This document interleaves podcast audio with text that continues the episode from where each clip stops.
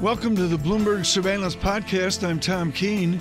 Daily, we bring you insight from the best in economics, finance, investment, and international relations. Find Bloomberg Surveillance on Apple Podcasts, SoundCloud, Bloomberg.com, and of course, on the Bloomberg.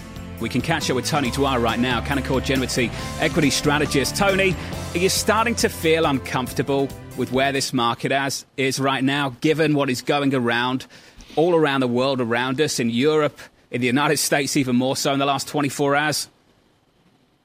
It just is, it's disheartening to hear, but it just goes to show what drives the market is money. It's always driven the market. And it's, unfortunately, the social side of it isn't as important as the excess liquidity side of it. And the excess liquidity side of it, as you guys know, is absolutely extraordinary. But just a quick comment, John, on the dollar. So if you look back over the last, since 2009, since the great financial crisis, there's been three other periods of such a pronouncedly weak dollar. Historically, when it gets down more than 8%, which it did in the summertime, it ends up going down between 13 to 17%. And of course, I'm talking about the US dollar index. And the reason that that's important is people always try to make it about deficits and excess debt. And what it always comes down to is the dollar gets weaker in that second leg lower, where it goes down into the mid-teens, because it starts to understand and accept that there is a synchronized global recovery. And that, I believe, is the movement of the dollar versus some kind of panic over Brexit or panic over excess debt. Tony, good morning. Your number one call is own stocks until there's a recession. Are you going to sell stocks because you see a recession coming? Tom, we are in the beginning of a new economic and market cycle. If you look back at how the market's acting and how all the indicators are acting, it's very similar to what happened toward the end of 2009, where you had if I take you back there was historic excess liquidity, just like there is now. And you had this synchronized global recovery coming out of the great financial crisis. So even though the market was up 50% in the summertime of 2009, it kept going up because there was this excess liquidity and this understanding that the globe was recovering all at the same time. And that's been the impact of the pandemic globally, is that everything shut down in March, like the whole world shut down. And now we're coming off of that low, although, obviously there's going to be fits and starts over the very near term here. So a lot of equity strategists, yourself included, have been pointing to signs of euphoria, extreme buying, particularly in this moment, based on those terrible numbers that we're getting out of hospitals and deaths on the heels of the COVID pandemic. What do you do as a longer-term investor? Do you just ignore it and basically say, long-term, it's all going to work out? Or do you try to play this in the real time? Lisa, I'm not very good at chasing excessive optimism and strength. And again, it's not a sign that we're about to collapse. Going back to Tom's question, the only time you really get sustainably defensive on equities, in other words, sell, is when you can predict a recession's coming. And you can do that through the yield curve. When you have an inversion of the yield curve, it's one of the reasons we downgraded the market in January of this year. The yield curve, remember the yield curve, it inverted last August. So Lisa, the yield curve is just steepening, right? That's a sign, just like it's a sign of a recession is coming when it inverts. When it goes from an inversion back to a positive slope, it's a sign of economic activity. So our play is to buy periods of weakness, like the September swoon, where the S&P was down 10%, and the October whoosh, where the market was down 8% in 2 weeks. Those are the kind of environments where I think you want to attack the opportunity versus feeling like you're quote unquote missing something and chasing this kind of optimism that's out there. Tony, isn't that a story for everyone, though? Everyone's waiting for the pullback to buy. Everyone's got the same trade on right now. I'm trying to work out what would test the patience of this market at the moment to actually lead to some kind of pullback. The data's been soft on claims over the last couple of weeks. Maybe it's softer again this morning as well. It just seems to me that everything is so firmly anchored by the expectation that vaccinations will begin in the UK next week, in America, maybe in the next couple of weeks, Tony. Hey, John, as you guys know, it always comes out of nowhere. People like me are famous for coming on TV and saying, oh, I think this is going to cause it. It's not predictable. What causes, a real kind of sharp 2-week sell-off, and again, I'm not expecting anything too dramatic, is when it's a news item that you can't predict. And it comes from, while folks like us, you guys in the media and me in the sell side strategy group are saying, okay, the market's due for a pullback. Investors aren't playing it that way because that optimism is so high. We track this thing called the National Association of Active Independent Managers. It looks at active money managers, real money movers that range from small to large. And it's at a level that was the most recent time it was there was around the August peak, right before we had that 10% decline. And again, before that, about 3 years ago. So optimism is very high among actual investors, which is actually a good thing when you're coming off of a historic low. Tony, fantastic to catch up. You're always looking well. Tony Dwyer there of Canaccord Genuity. Okay. Thank you, sir. Thank you, guys. Right now, the bond dynamic, as John mentions, Kathleen Jones joins us right now with Schwab and their Center for Financial Research. Kathy Jones, we're seeing a bond move. I see the Bloomberg Barclays Total Return Index up, up, up. It doesn't compare to the equity markets, but still, it's been an extraordinary 2-year run for bonds. When do bonds breathe and we see price down and yield up? I think we're starting to see it, particularly in the long end now. We've seen the steepening of the curve with a 10-year Treasury pushing up against that 1%. And we're looking for further steepening, that bear steepening where the Fed is anchored short-term rates near zero and long-term rates try to edge higher. Not looking for a huge move at this stage of the game because the economy still has a pretty dark period to go through here. But I think as we look into the second half of next year, if we really get the vaccines distributed and the economy fully reopens, people get back to work, it's not unlikely that 10-year yields are in that 1 to 1.5% area. There's a consensus in markets that bond yields would be much higher if it weren't for the widespread belief that the Fed will step in and suppress yields if they climb too high. What is that level that triggers the Fed's concern? Yeah, I wish I knew. I wish there was like a line in the sand that they're going to draw, but I don't think that that's realistic. I think it's more likely that the Fed looks at the rate of change and the underlying nature of what's driving it. So if you're sitting at the Fed and you see rates move up to 1.25%, and it's off the back of good economic data, falling unemployment, rising consumption, you might just shrug your shoulders and say, that's not a terrible thing. If it's disorderly and a sudden jump because inflation expectations have really become unmoored, then it might be an area to worry about. But at this stage of the game, financial conditions are really easy. And even with a 1/4 point move from here, they'd still probably be pretty easy. Kathy, expectations matter, though. And you and I know a ton of people who believe that yields won't go much higher because the Fed will step in December 16th and extend the average maturity of their bond buying. I'm wondering if they don't, how big the air pocket is for Treasuries. Yeah, there does seem to be a widespread consensus about that. I'm not really sure why. When I read the minutes of the last meeting, I don't get the sense that they're eager to jump in at this stage of the game or to extend duration.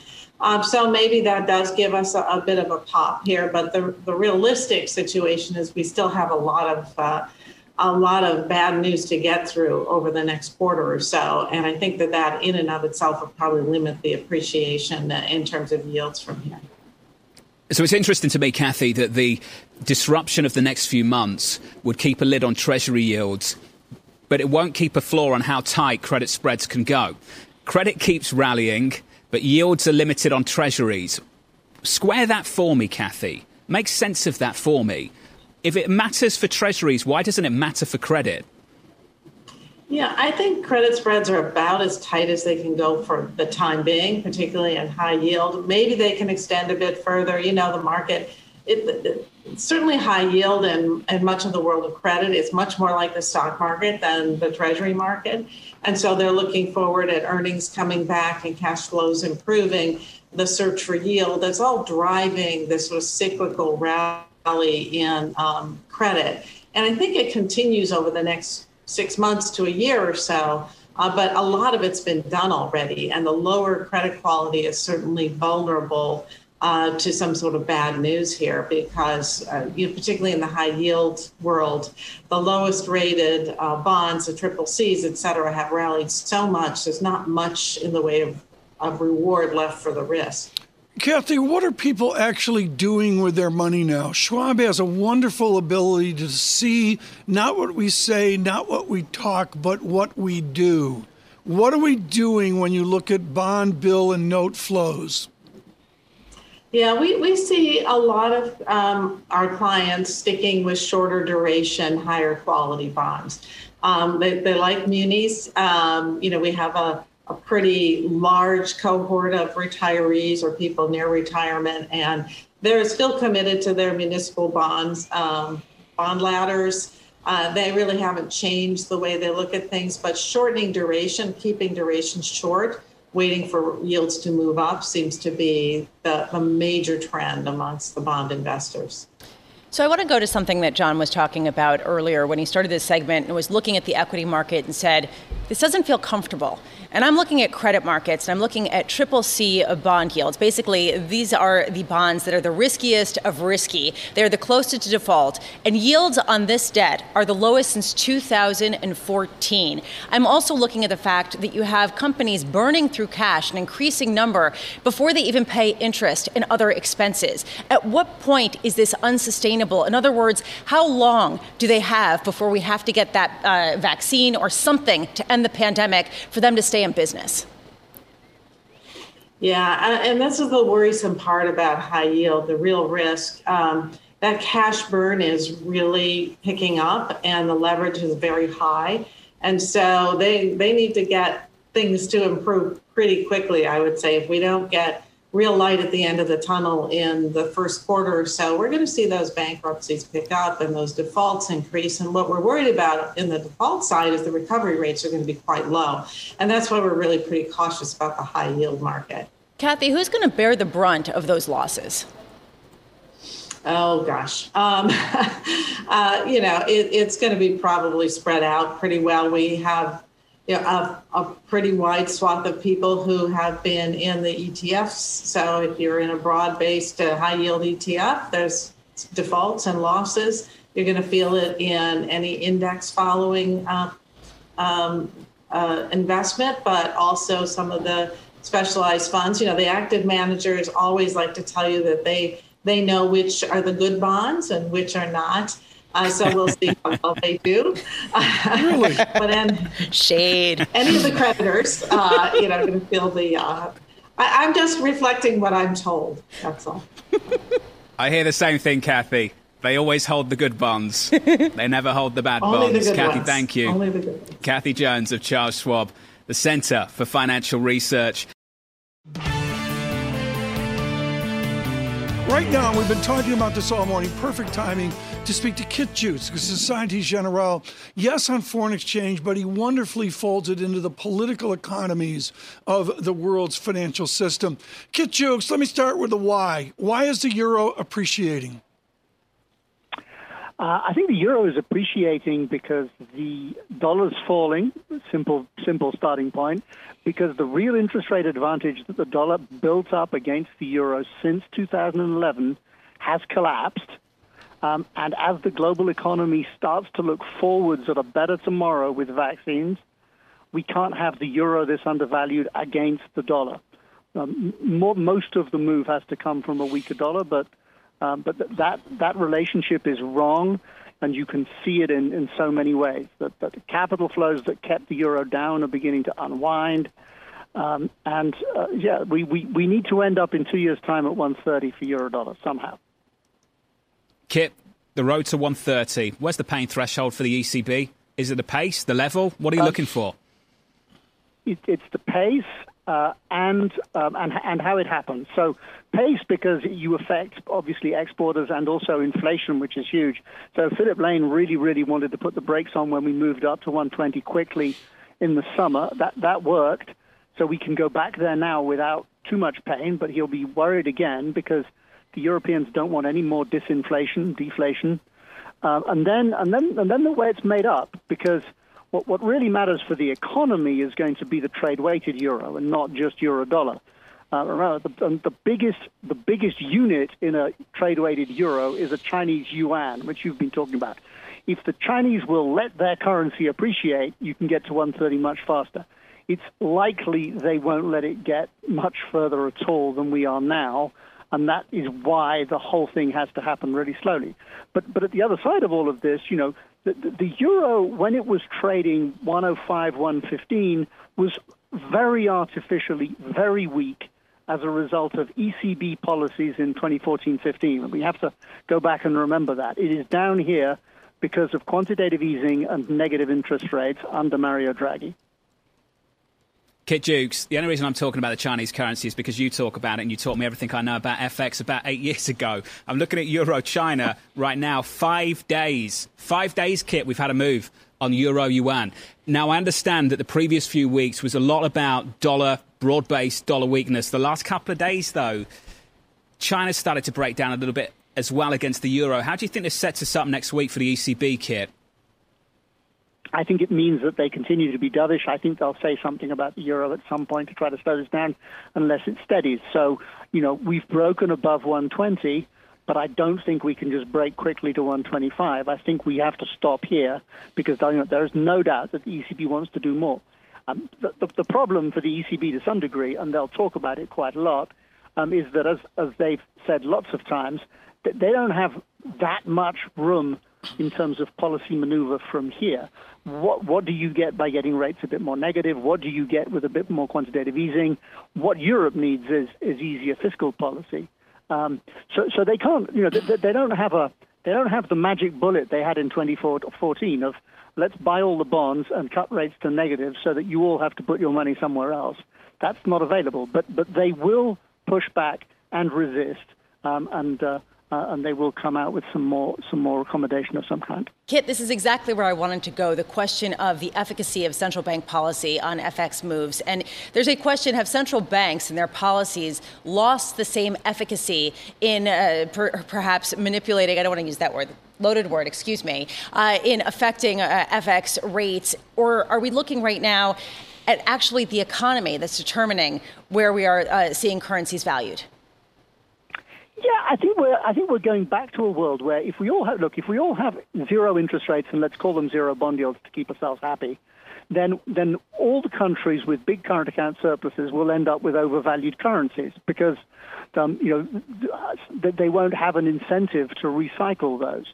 What we've done for a while is we've kind of played with that and sort of changed it around with rates. So you managed to get, firstly, that the Japanese with Abenomics managed to get a very weak currency with yield curve control, bond buying, equity buying, negative rates there as well. And all of this becomes less effective. If you wanted a model for how it's not so bad, dollar yen went from under 80 to over 120. And as we've eroded all those relative interest rates away, as we've all started doing what the Japanese have been doing, we're only back at 104. So in a sense, you know, the Japanese are still keeping their currency competitive here, for longer than I thought that they would manage, because of their aggression in terms of what they've done. So I think they still, you know, the central banks aren't powerless, but the problem is you can't fight the current in the same way because what was so successful was I moved my rates relative to yours. We all have the same rates now, almost. Yeah, the race to the bottom. And so there's a question for the ECB next week that perhaps is what you're seeing in euro and where it's currently being valued, that if they can't really do that much to stave off the strengthening, why not jump on this consensus trade? Is that your view? My view is the consensus trade, you know, has to happen that the market. The consensus trade is, you know, they work because when we change a regime, let's call this the regime of post-COVID zero rates for a long time, the consensus tends to be quite good once that regime change is clear. And the danger is that as the consensus starts to make money, everybody gets on board it. because as you know, all the dowsers start realizing what's happening, and then you can't stop it. But if I'm a central bank, my only goal is to slow this down as much as possible, just like the Japanese have done. Kit, it's great that we talked FX with you, and I can look at the history being made here as we go back to the 1980s and the Plaza Court. Kit, I've got to note a small soccer match this weekend. I call it a derby. Farrell calls it a derby, and I can't believe Arsenal's on the edge of relegation. I thought we'd never get here. They got to play the Tots. What is their chance against the Tots?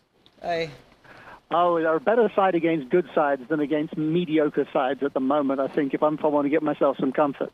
I hope that game puts some steel into the boots of the Arsenal players, and they realize what there is their duty to look after the happiness of poor people like me. You're just trolling us. It takes a lot, Tom. John, Kit, thank you. John Farrell, jump in here on the importance of this game to London. We've got to let him go, but let me say thanks to Kit, and then I'll talk about that. Kit Jukes, thank you, sir. Thank you, Kit Jukes. The importance of North London. Let's be clear about this, Tom. This is North London. Okay. It is the North London derby between Tottenham Hotspur and Arsenal. You pick a side, typically, if you live in North London, which side.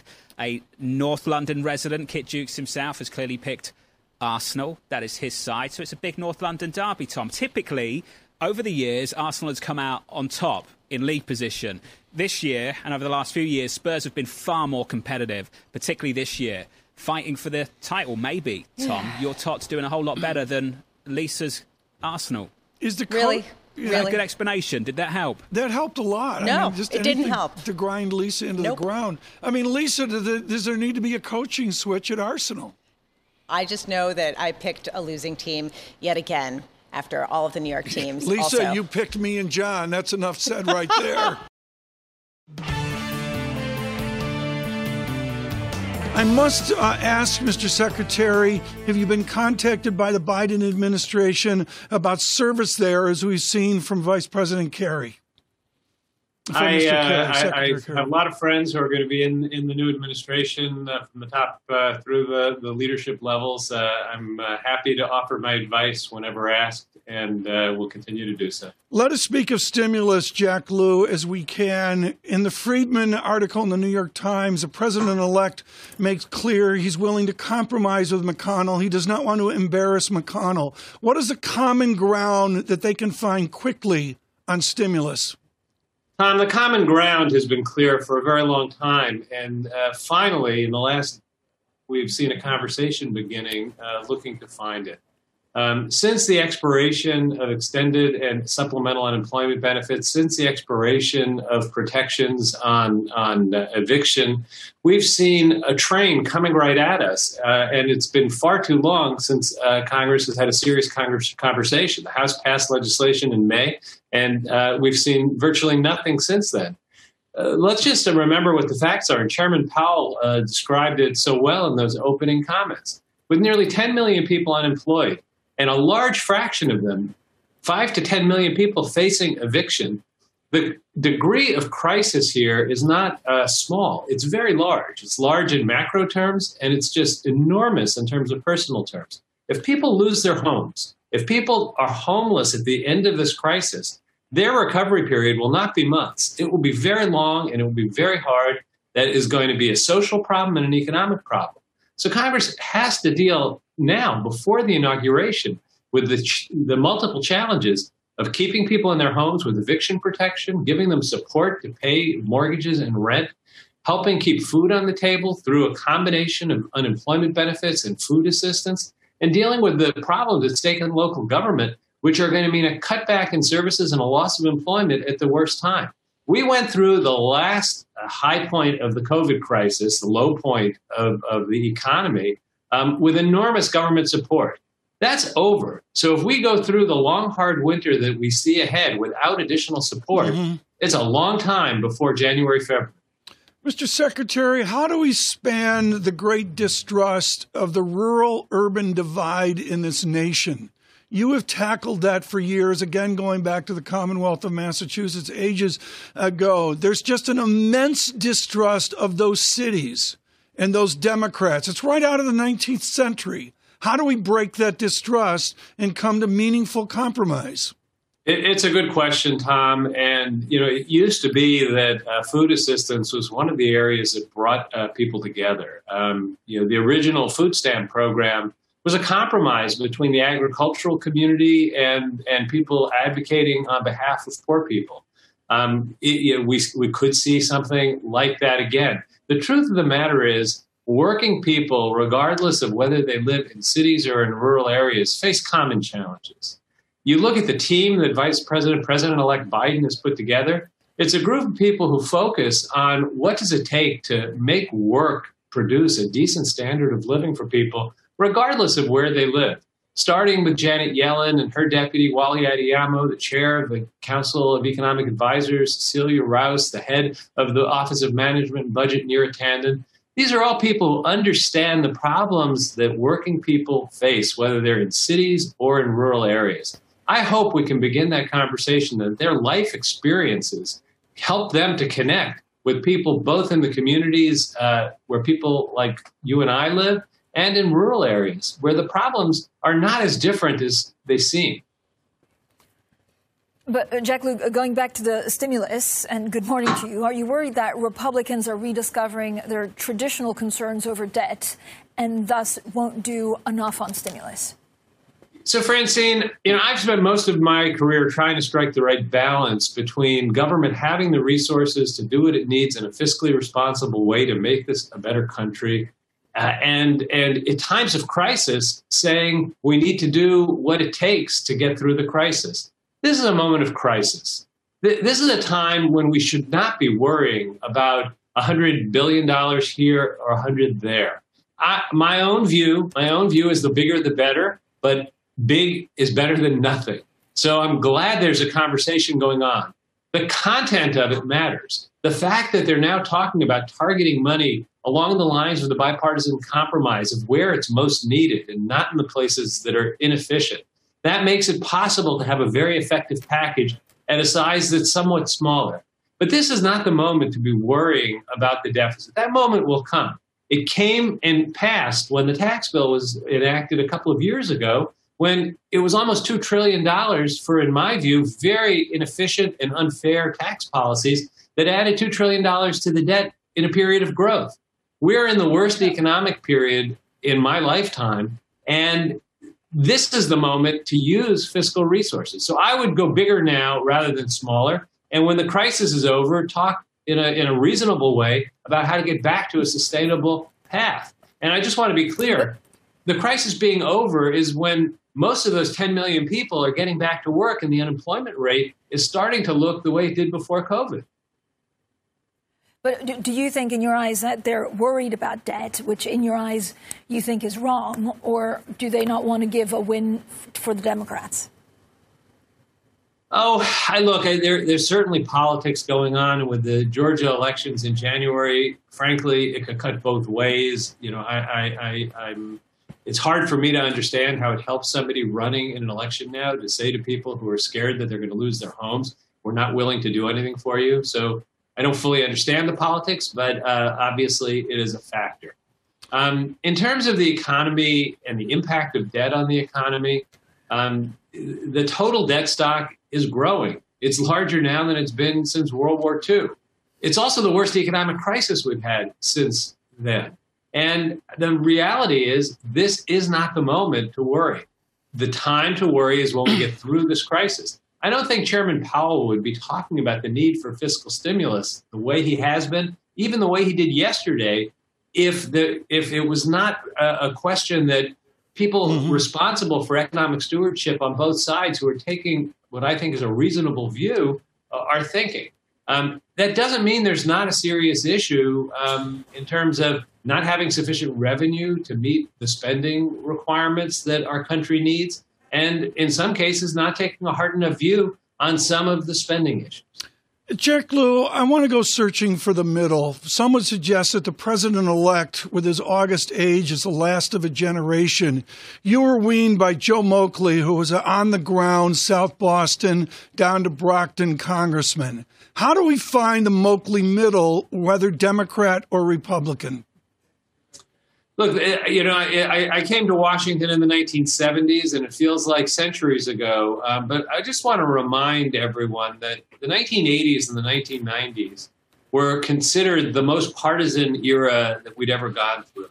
Going a little beyond the years when I worked for Congressman Moakley, the years I worked for Speaker O'Neill, the battles in 1980 to 82 between O'Neill and Reagan were considered hyper-partisan. What happened in 1982 was a congressional election that divided government, that told both men that the only way to make progress is to do it together. I want to be clear. Speaker O'Neill did not obstruct President Reagan. He lost in the votes. That's a big difference. Mitch McConnell is obstructing votes. If Mitch McConnell would allow a majority to vote, we could actually see bipartisan action on stimulus, on issues like immigration.